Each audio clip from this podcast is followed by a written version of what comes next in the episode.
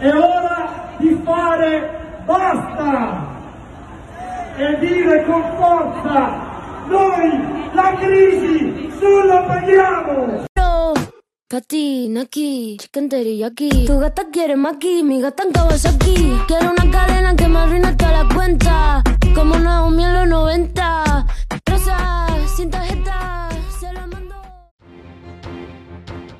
che emerge in tutta Italia è un quadro generale di preoccupazione e si sta facendo sempre più piede un nuovo movimento chiamato Non paghiamo e si ispira a quello inglese Don't Pay, che promuove il rifiuto del pagamento di bollette qualora lo Stato non intervenga con delle misure adeguate.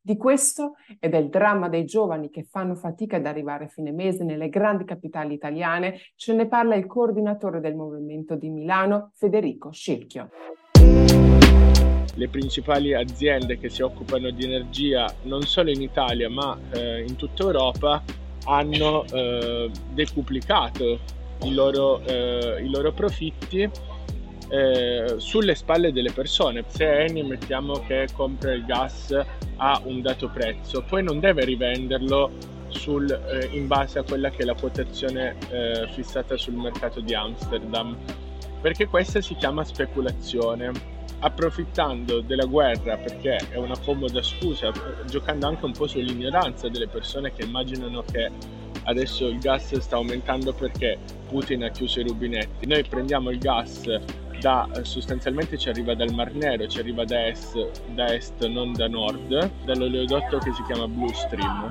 e, ed è un oleodotto che tra l'altro è, è una compartecipata tra Eni e Gazprom. Il dato reale è che le famiglie sono allo stremo e che già sono iniziate le mobilitazioni e che le mobilitazioni saranno ancora più forti, ancora più allargate se non si raggiunge una soluzione subito.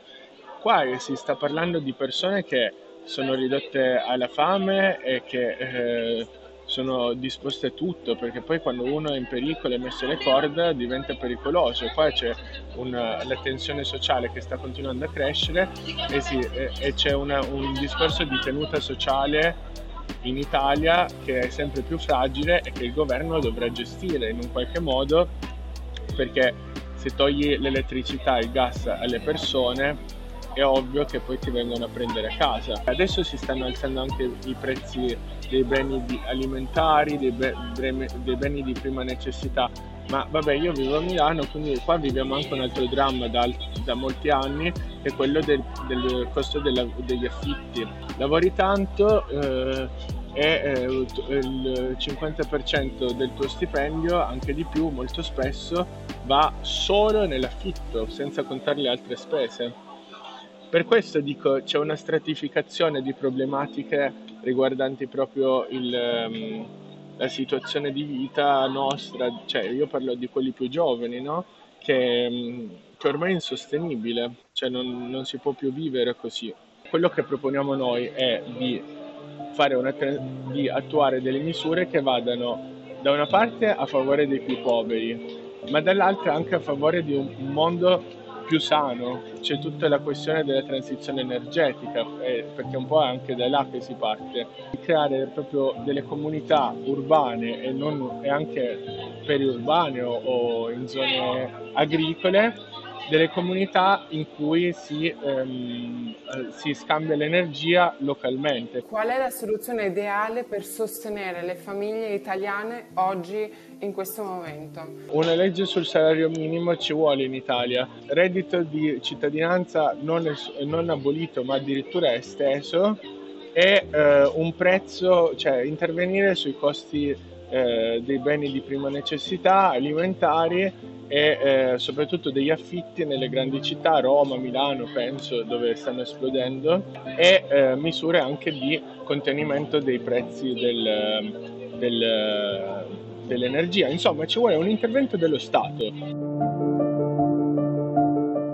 Stanchezza e assuefazione dopo due anni di pandemia dalla quale non ne siamo ancora usciti e dopo mesi e mesi di guerra, soprattutto la paura paura per i rincari energetici, paura per l'inflazione, per gli effetti negativi che queste avranno sulla vita delle nostre famiglie e a rischio migliaia di imprese. Ma se cade l'industria, cade lo Stato. Così ammette il presidente di Confindustria, Bonomi. E in questo quadro generale di preoccupazione fatto di incertezze, le imprese del territorio si reputano abbastanza soddisfatte per aver registrato un incremento delle esportazioni nel 2022, ma sanno che nel 2023 ad attenderle ci sia un futuro non proprio roseo. Ecco l'intervista di un'importante realtà nella marca Trevigiada. Si tratta di Mand Group, un'azienda con oltre 200 dipendenti che si occupa di servizi logistici a 360 gradi e che si batte ogni giorno per mantenere alta la propria competitività. Antonio, come si fa a raddoppiare la produttività di un'azienda in un momento così difficile che stiamo attraversando? La cosa importante è sempre motivare il personale. Mi metto sempre in prima persona su tutti i lavori, quindi di conseguenza i, il mio team, i miei responsabili e tutti i ragazzi che lavorano da me si sentono incentivati e soprattutto condivido con loro qualsiasi mia scelta e qualsiasi mia idea Stiamo vivendo il problema del caro energia che sta mettendo in ginocchio aziende, famiglie.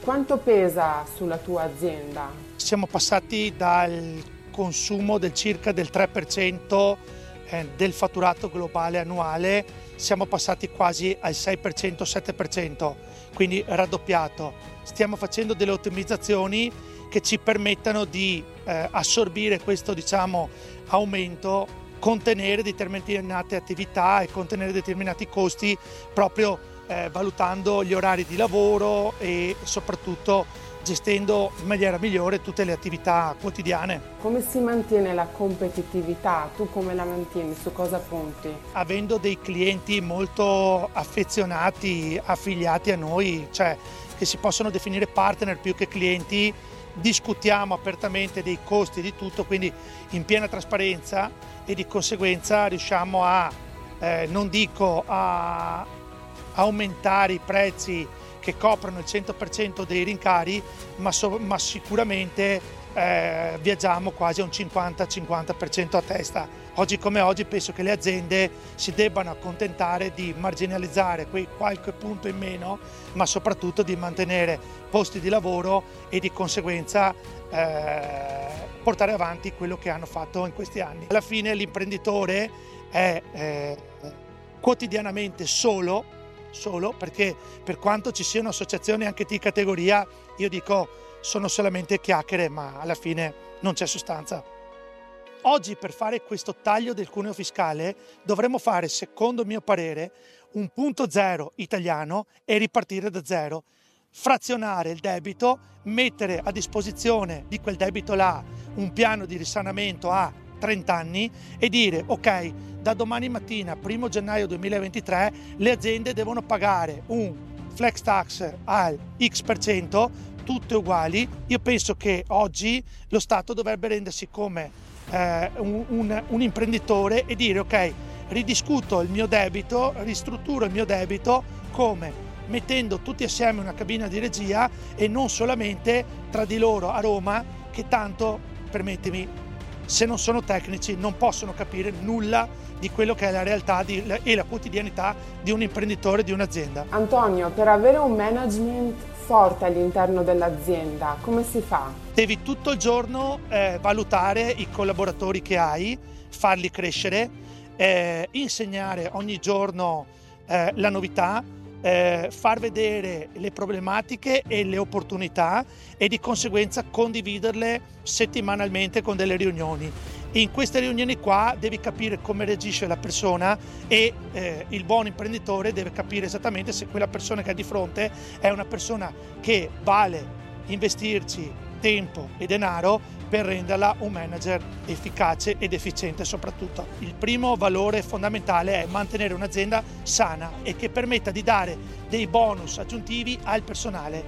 Io quest'anno ho messo in piedi, in un anno di difficile, un welfare aziendale con dei bonus all'azienda. Ho un osteopata aziendale che praticamente ogni mercoledì, ogni sabato cura i miei dipendenti gratuitamente ho tutto un discorso di palestra iniz- eh, interna all'azienda che dà modo ai dipendenti di non avere eh, spese aggiuntive. Quindi se tu sommi queste tre cose qua, ogni mese io al dipendente come dassi tra virgolette 300 euro in più di busta paga. Oggi come oggi Mand Group il 2023 è totalmente saturo e quasi il 2024 idem come commesse, tutte quante dedicate all'estero e soprattutto però dedicate su mercati molto lontani per fortuna nostra da, da dove ci sono questi, teri, questi, pericoli di guerra e quant'altro. Le aziende per essere dinamiche devono guardare al, al, all'estero con ottimismo e soprattutto con un pizzico di rischio, ma ovviamente calcolandolo anche nelle opportunità che possono dare,